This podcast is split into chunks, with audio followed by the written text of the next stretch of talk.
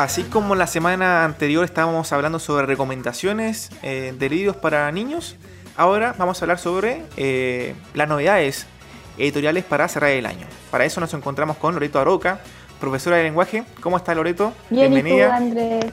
Gracias. Bien, súper. Acá estamos en el último programa eh, previo a Navidad, así que me imagino que ahí con el pan de Pascua al lado comentando. Con colemono. Con colemono. Tempranito.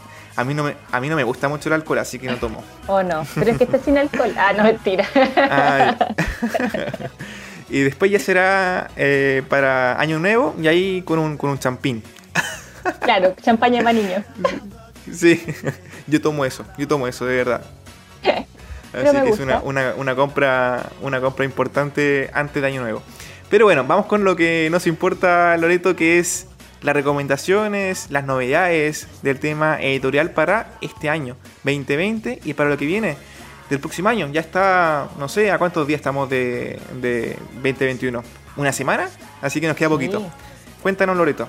Bueno, vamos a partir con el último libro que sacó Isabel Allende, que es una hiperleída, tiene más de 24 libros. Sus libros son parte de eh, long seller que se llama, que son los que son eh, libros de larga duración que constantemente están siendo comprados, reeditados.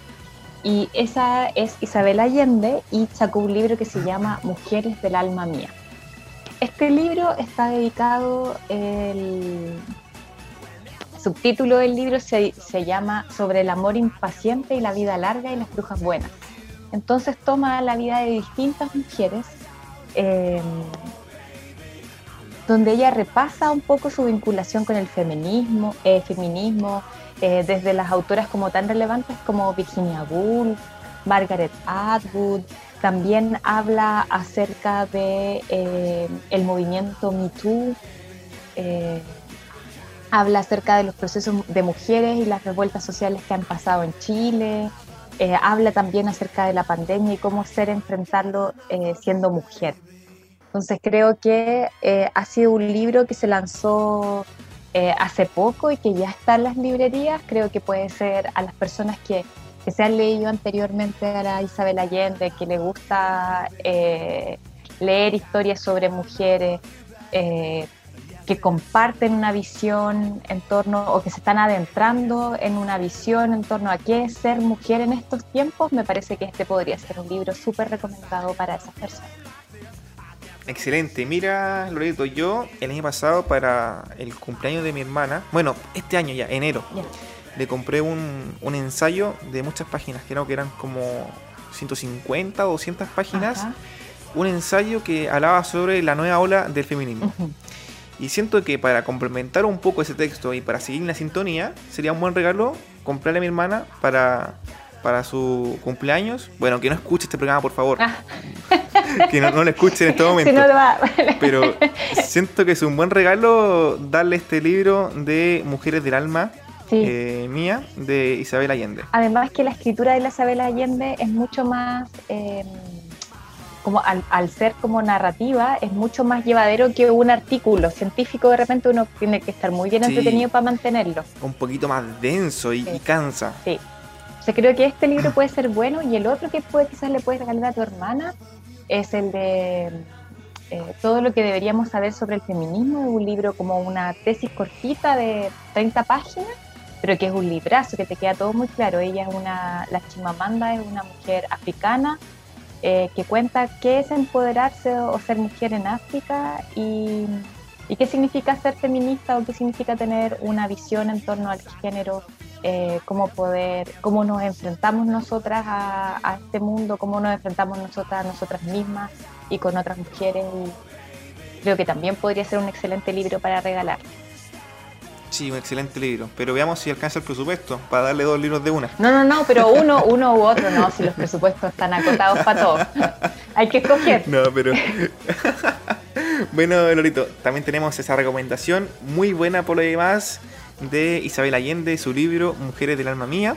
Y también tenemos ya un libro que ya sale de esa línea, de ese tema. Algo sobre conspiración un libro de Ortega y Salfate, que yo lo vi, el enlace que, tú me diste antes de comenzar la entrevista. la puedo encontrar a través de kileoconce.com. Este libro que se llama Los Nuevos Brujos. Me gusta, mira, yo ahora yo estoy terminando mi, mi semestre, mi tesis, y me queda febrero por disfrutarlo. Y yo quiero leer un libro, leer libros en realidad, muchos libros, porque no he tenido tiempo de leer libros, solamente papers, artículos científicos, es denso, pero quiero leer un libro que sea rápido de leer, entretenido. Así que siento a priori que este libro viene como al el dedo, para distraerse, para, para interesarse sobre temas que sean interesantes, valga la redundancia. Así que cuéntame, Lorito, Los Nuevos Brujos de Ortega y Salfate. Claro, si pensamos que eh, en Salfate, pensamos al tiro en ovnis, en teoría de conspiración y con Ortega como el historiador. Entonces creo que eh, es un libro que puede hacernos un montón Es una buena combinación. Sí, creo que puede hacer un montón de preguntas, resolver o ver cómo, en qué, nos en qué noticias son ciertas, cuáles no, en qué y cómo nos mienten, eh, cuánto hay de realidad y cuánto hay de ficción en este, en este preciso mundo actual que estamos viviendo. Eh, hay muchas preguntas y respuestas dentro eh, de este libro. Son 33 como cuentos o relatos eh, que cuentan o develan partes oscuras de, esta realidad o de cómo ven ellos la realidad, como esta realidad eh, ficcionada, oscura, donde hay intriga, donde hay mentiras a propósito para poder manipular la realidad. Súper, y el precio está bastante accesible. Tampoco me quiero meter en el bolsillo del, otro o del que me está escuchando, pero siento que pagar 12.510 pesos por un libro eh, es accesible. Sí, se puede pagar. Y también quizás de repente hacer una vaquita para un cumpleaños, por ejemplo, no sé, toda la familia dice ya, le vamos a hacer un solo regalo y que sea este, por ejemplo, no sé, tres lucas cada uno, dos lucas cada uno, ahí se, hace, se vuelve más accesible para poder ¿Sabes qué, Lorito? En ese sentido de la vaquita, yo me acuerdo mucho que cuando era más chico era un poco más apretado en, cuanto a, dar regalos. Y lo que hacía yo era comprar un regalo que quizá le gustara al que yo era el regalo, el libro en este caso, y también que me gustara a mí. Así que yo le compraba el libro a esa persona y después, cuando él se lo leía, o ella, yo me lo leía después. Y así mataba dos pájaros de un tiro. A mí me parece excelente. Lo que, lo que nosotros hacemos en la casa es como que entre todos compramos un regalo para uno, entonces si todos recibimos un regalo y no gastamos como tanto. Sí, mira, yo también hice esto para esta Navidad con mi familia. Yo, yo con mi hermana, con mi mamá, hicimos lo mismo. Con mi hermana compramos un regalo para mi mamá y con mi mamá compramos un regalo para, mi hermana. Y ellas me compraron uno para mí. Así que un regalo bueno, quizá un poco más costoso, pero entre las dos se paga bien y, y uno recibe un regalo quizá el que uno esperaba así como cuando le hacen la, carta al hijo Pascuero. bueno, tenemos entonces este libro de Salfate y de Ortega eh, que habla sobre los nuevos brujos, un libro de conspiración. También tenemos, ya hablamos sobre Isabel Allende, también de Salfate y Ortega, y ahora vamos con un libro de Memorias de Obama como presidente, una tierra prometida. Sí, ha salido un montón de información en torno a Obama, como yo creo que Estados Unidos como que reclamara que pudiera volver como al poder.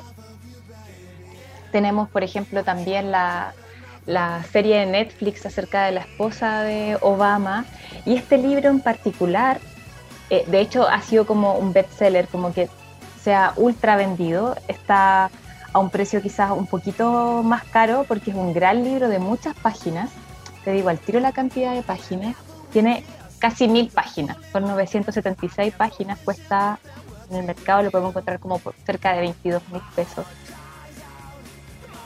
Eh, entonces él lo que hace es, recordemos que Obama no fue solo un hito por su por ser el primer presidente de color, eh, por su carisma, sino que también porque eh, generó grandes políticas como de derecho y bienestar social en Estados Unidos o esa sensación también dentro de la gente era un presidente muy querido.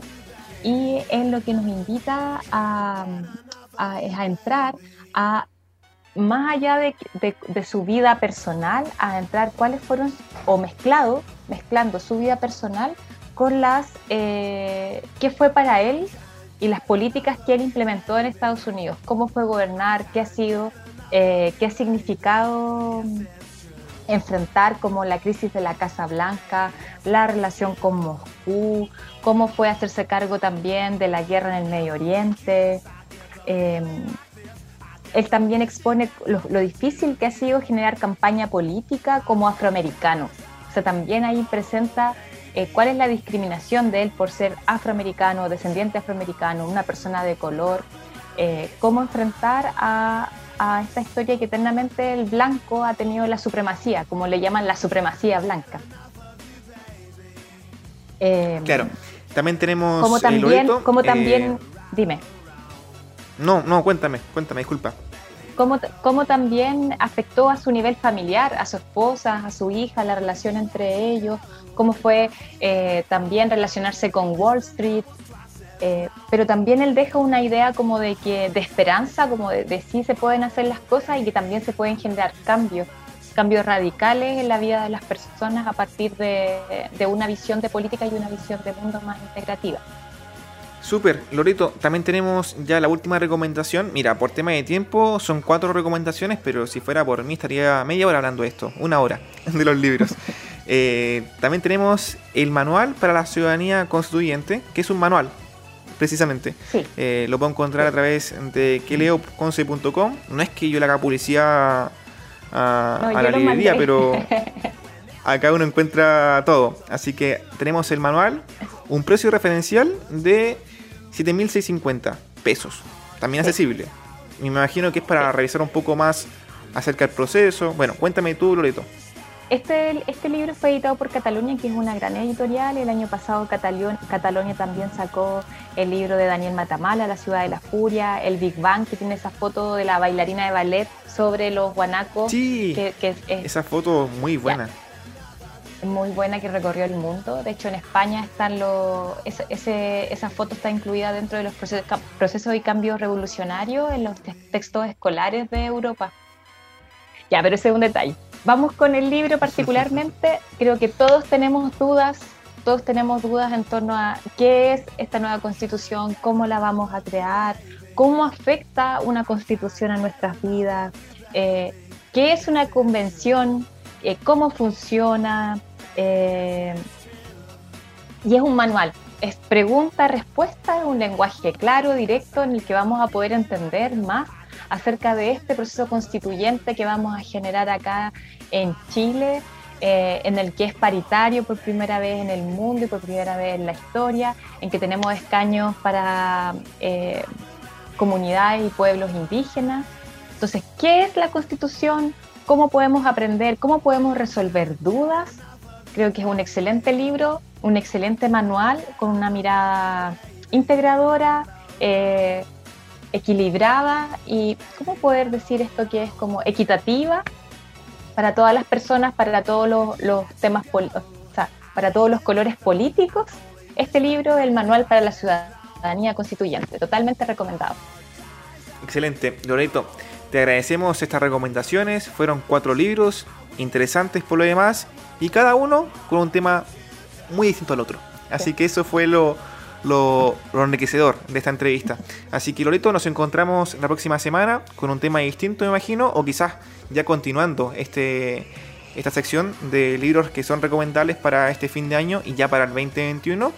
Y estamos en eso, eh, siguiendo eh, comentando acerca de, de, los libros. Andrés, un gusto. Saludos para todos los de la radio. Espero que tengan una muy feliz Navidad que lo más importante es como que podamos sentirnos queridos, acompañados y que sea eh, un momento de mucho amor para todos nosotros.